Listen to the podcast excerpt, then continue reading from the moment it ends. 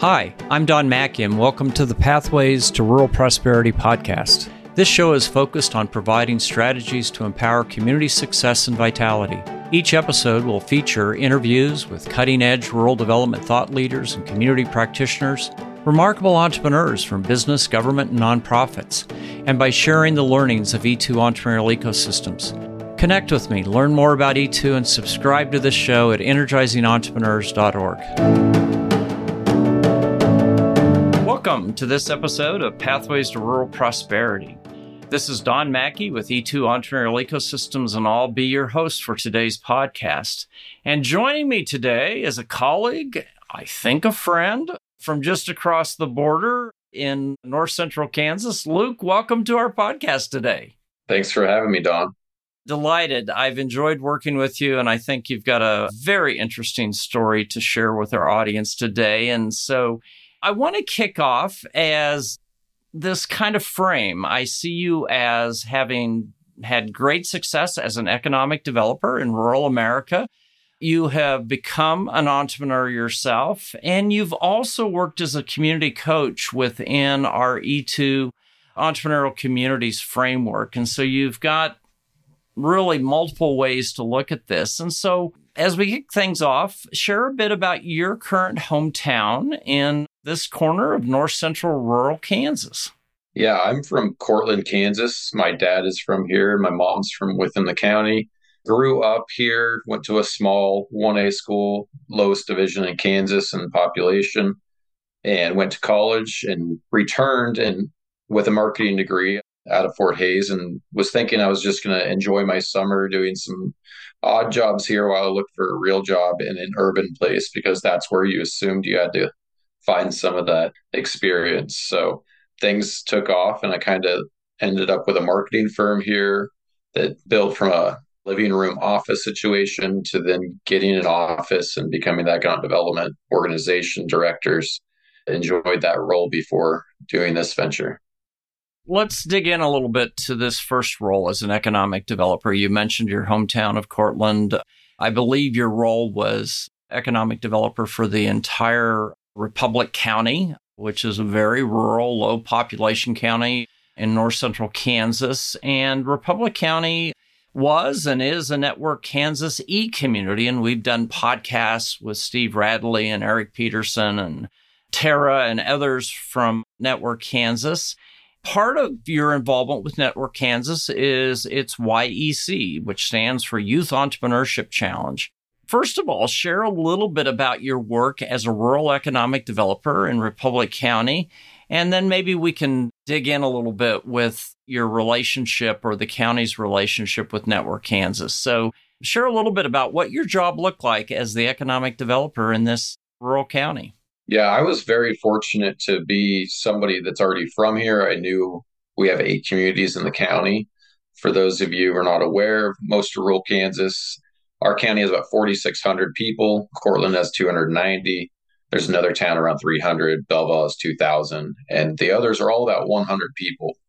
You have a lot of different pockets. And as a marketing major, our job was to really communicate resources, be a connector, be a convener, and democratize entrepreneurship and try to make that accessible to anybody. It doesn't matter which town you're from or what your ideas are. There are resources out there, and that was kind of our role was to diversify our economy of Republic County, which is really, really rooted in agriculture. With Republic County Economic Development, we started making waves and connecting to alumni and getting people to look at opportunities back here, but also brought up points of housing's a major barrier and it's similar across the nation. Those things started bridging us into what Network Kansas was doing. I really wanted to join that program because of the youth entrepreneurship challenge. I didn't really want to recreate the wheel within my county because limited resources, and they had a great model already. And that allowed us to work within both school districts. As a small county, we're lucky to have two great school districts, and we were able to convene that project between both of them and host that entrepreneurship challenge at each school alternating years. And that really exposed youth to it, but also brought adults to the point of understanding if, if a sixth grader through senior could come up with an idea that I could actually loan money to tomorrow if they had the time to operate it, why can't adults do this? And before this, we had been doing small business classes, revolving loan funds, a number of other programs that help amplify somebody's business idea. This just helped fill in that continuum of starting with youth and getting people understanding what my role was as economic development and helping people find the resources they need, but also explore ideas. And so, with the two school districts that cover this diverse county, was that part of the strategy to provide county-wide impact and to foster culture change, looking at entrepreneurship as a core development strategy? For sure. When I graduated high school in 05, there definitely is always that fear of you're going to lose your identity as a community. We're two or three towns put together for Pike Valley. Republic County is about two thirds of the county on the other side. There's always that fear of we're going to lose something by combining. And this is something that I love because we could host it at one school one year and engage different people when we moved to the next school district the next year. So there wasn't territorialism of it. It was really unifying. We had gyms with 30 projects competing with 250 people in the gym. So it was really awesome to see the communities county-wide be open-minded about that success in our county is success for everybody. We need to be a regional economy. What's good for one town is obviously good for a nearby town and or the county seat. Even though I'd say 80% of our entrepreneurial work was in the largest town in the county just because of the scale of it.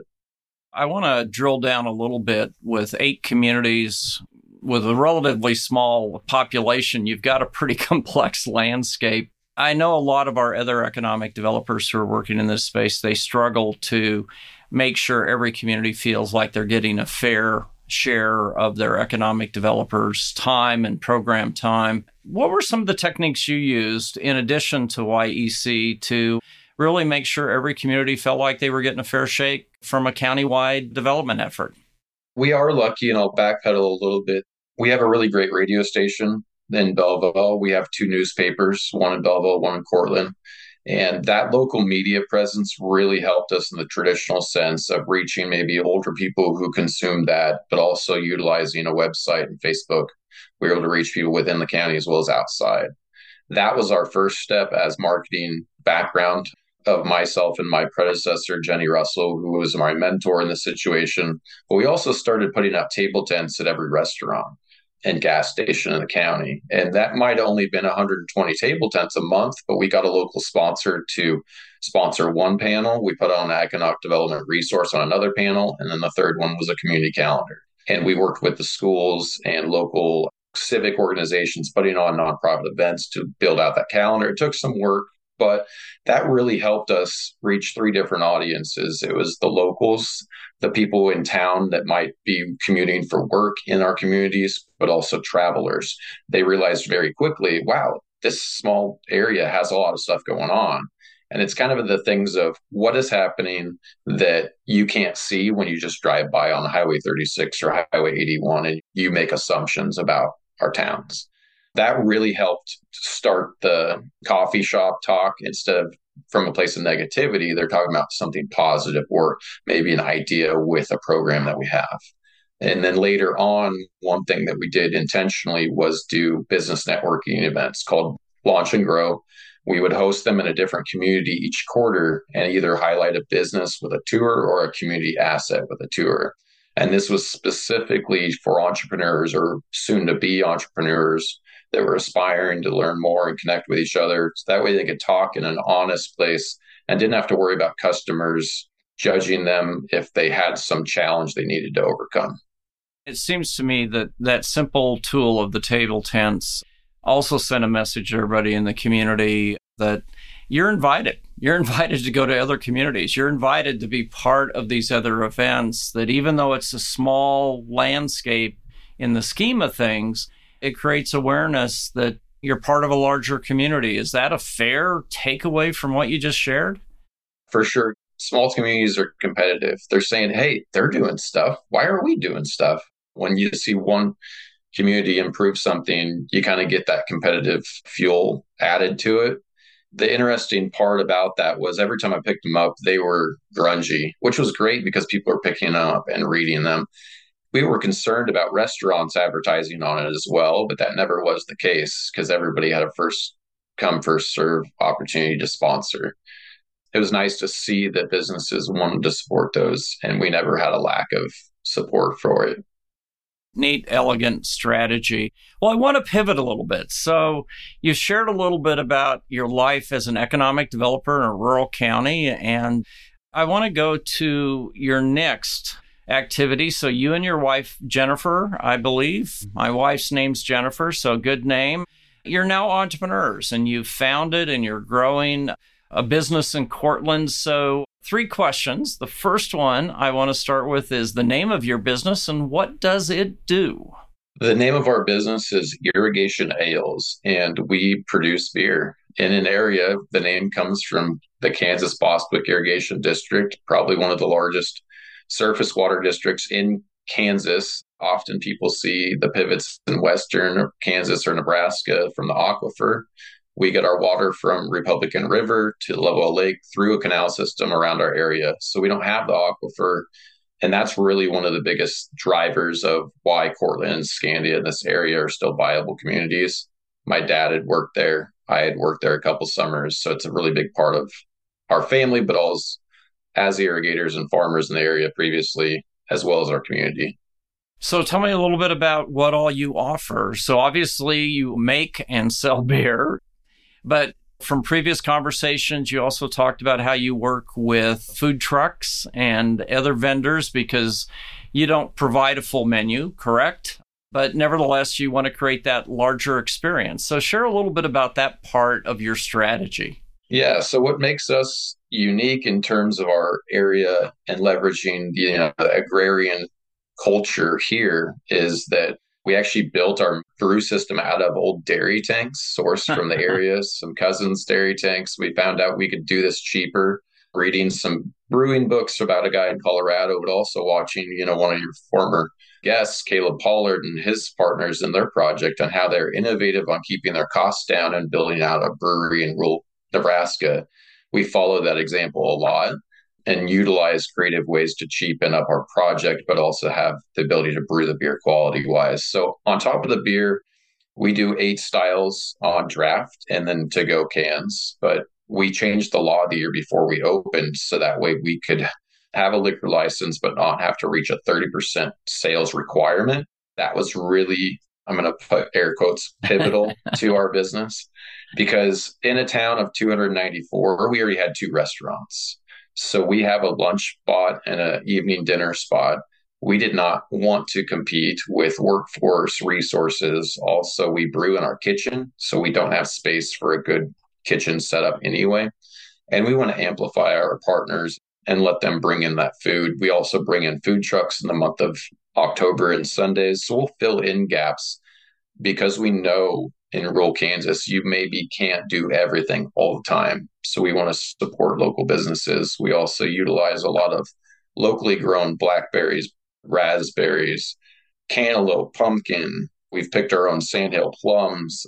We use a lot of stuff around the area that we can. Thankfully, the depot market grows a lot of that produce and keeps it frozen and is a good partner for us. And they're a very veteran business that brings in a lot of people to our, our community. So we really like to promote what are the other things you can do besides hitting up our, our tap room. We're open Thursdays and Friday evenings, Saturday all day.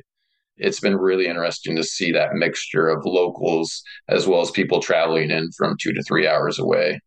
It helps also last year we made the Kansas City Star the front page as well as the Wichita Eagle. So really showing off the micro culture of surface water irrigation with siphon tubes and pipe builds into our beer names, builds into our tap room experience, but also gives people an idea of that Lovewell Lake's a recreation opportunity right up the block from us in rural terms, about 15 miles away.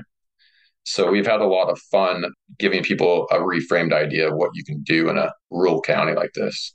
Yeah, it's really neat because I think one of the things is obviously you need to make a living, you need to be successful with this venture, but it's also a tool in communities. And we see this with our friends out in Ogallala with the second chapter brewery. Obviously, Caleb with Scratchtown up in Ord, but a neat dynamic. So, the second question I just have to ask because over the years I've talked to a lot of entrepreneurs and I always ask this question What motivated you? And I would guess your wife is a partner in this to really start a business and pursue this track. It's not always easy, it has its risks. And so, what were some of your core motivations? Why did you transition into becoming an entrepreneur?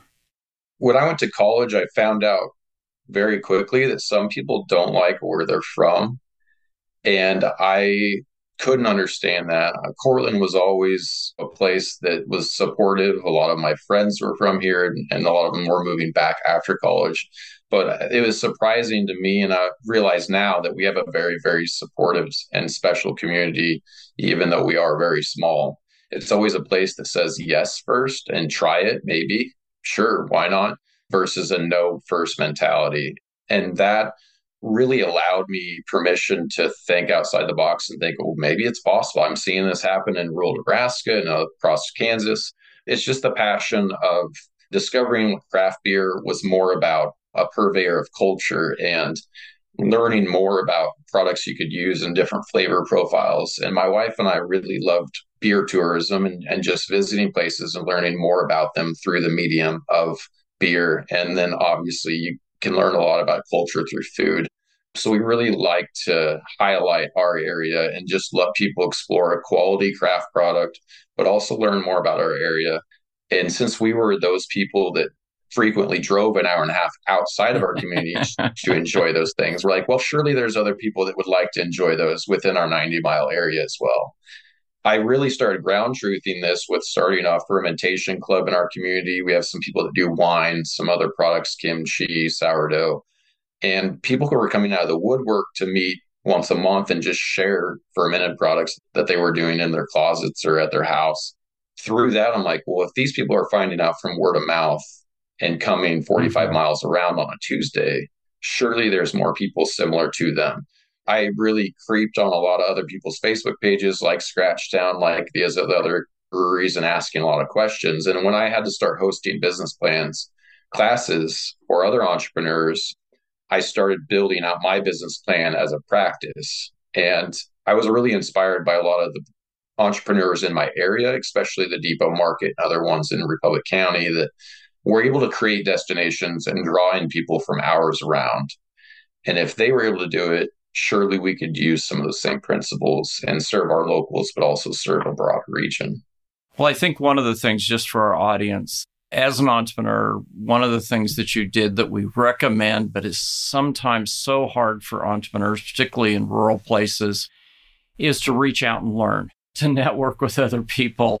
This culture sometimes we have, I'm going to hunker down and figure it out on my own, can really limit what's possible. And so it sounds like from early on, your experiences working with entrepreneurs, you brought that into yourself and said, okay, I'm going to take some time to network with people, learn from other people to help you craft. Is that a fair takeaway? For sure. And it also allowed me to learn things about other people's businesses and how scary it is on the backside. A lot of people are building an airplane while it's flying, while they can't tell anybody because maybe they have a full time job and they're needing to make a transition at some point and they don't want to detriment what they have going on. So I was very lucky to be able to learn from so many entrepreneurs in our county through the business planning process and resources and financial education that I was able to understand what dynamics I need to be successful. And that definitely was one that maybe if we didn't learn so much about food industry and restaurant success in our county, that maybe would have jumped into that and then it'd be a lot harder to operate in this current climate. And luckily, the brewing industry is very, very wide open. I would not be against another brewery coming into our county because I think that would help just more people come to those options because we were those people that would go to where there's two breweries versus just one isolated by itself. One more pivot. All right. So you've been an economic developer, you're currently an, an entrepreneur. But you're also working part time as a community coach with Network Kansas and E2 with the initiative in Nebraska. It's called E3, lots of E somethings, but it stands for Energizing Entrepreneurial Ecosystems, an initiative of the Nebraska Community Foundation and the Kauffman Foundation. And you've been working with a neighboring community just across the border of Red Cloud, helping them explore what it means to become an entrepreneurial community. And so, share a little bit about your work as a coach within the entrepreneurial community's framework. So, I like to call it the river runs through us because Red Cloud's just right up the river from us, and that's where we get all our water. But Red Cloud's a really special community. And I had visited with them in the past on certain regional projects and, and been aware of some of the things they've been doing from a foundation perspective. And it's a very impressive community. And it, by being able to coach them through this process, it's been able to give them ideas on what Kansas had offered through Network Kansas and just some of the things that we creatively did with a very, very small budget in Republic County. We really only had enough funding to pay for time and not a lot of other program dollars. And there was the things like the network events with small businesses, other ideas about how to support entrepreneurship through youth that really don't cost a lot of money, but it's a lot of collaboration and mm-hmm. organizing mm-hmm. and working within your community to identify and be entrepreneurial as an organization. And what regional partners can you bring in that you don't have to recreate the wheel, but also connect those dots in that entrepreneurial ecosystem. So it's very interesting to see and look back on what we've been able to do in Republic County and say, wow, we were able to accomplish a lot in that eight years I was there and help Red Cloud through this process. But it's also been very interesting to learn from you, Don, further, as well as the other communities in Nebraska, the impotence on focusing on the ground game and how to really identify what are the strong growth points with entrepreneurship that maybe you don't need to be a catch-all for everything but this industry needs support. And how do you do that through a ground game strategy? Yeah and just for our audience the ground game we have a podcast on that. Really is this simple idea that at some point you've got to go out sit down with entrepreneurs talk to them, build a relationship, learn what their needs and wants are, get them to open up, encourage them to network to resources. And that really changes the dynamic in communities. And so, more information on that. As I shared earlier, this goes so fast. It's time for us to wrap up this edition of Pathways to Rural Prosperity. But I've got one final question. What's kicking around in the back of your mind as to things you still want to do? Share one potential idea that you'd like to bring to fruition in the next few years. One thing we've tested a little bit, I just haven't gotten all the kinks that worked out, is doing more rural tourism. I am a big advocate of getting people to a spot and really getting in person with them. So I've done a little bit, but I want to keep doing some more canal tours. They go from Irrigation Ales 15 miles to Lovewell Lake. They have a great marina and give people an in depth experience of how that works, knowing that most people are disconnected from agriculture and those ag experiences. I think there's some really big experiences is available. If we work with some farmers in the area showing people how surface water irrigation works and i think that's kind of fun to do.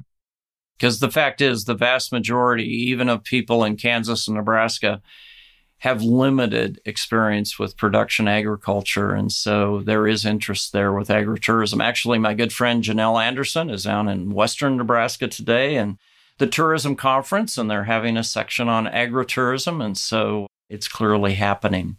Well, folks, we need to wrap up. Luke, I want to thank you for the work you do and appreciate your willingness to be my guest today. Thanks for having us. Appreciate it. You bet. So, folks, as we wrap up this edition, just want to remind you of the resources that are available through our website, energizingentrepreneurs.org. There's a whole set of resources. These are organized around frequently asked questions including we've now kind of merged our resources with our podcast. So if you want to learn more about the ground game, there's guides and podcasts that you can easily access through our website. And of course, you know, if you've got questions, just email me and I'm always happy to talk with you.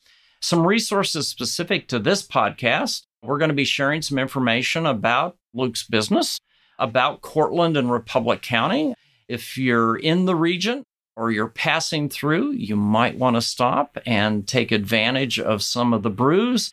And also, we'll be sharing a little bit more information about Network Kansas and their e communities program. So, as we wrap up, thanks again, Luke. And to you, our listeners, all our best. And to you and your efforts to grow a stronger rural America, one community at a time. Thanks and take care. Thanks for listening to this episode of the Pathways to Rural Prosperity podcast. Head on over to energizingentrepreneurs.org where you can subscribe to this podcast and tap into more than 25 years of field experience from E2 entrepreneurial ecosystems. I'm Don Macke, and I'll see you next time on Pathways to Rural Prosperity podcast.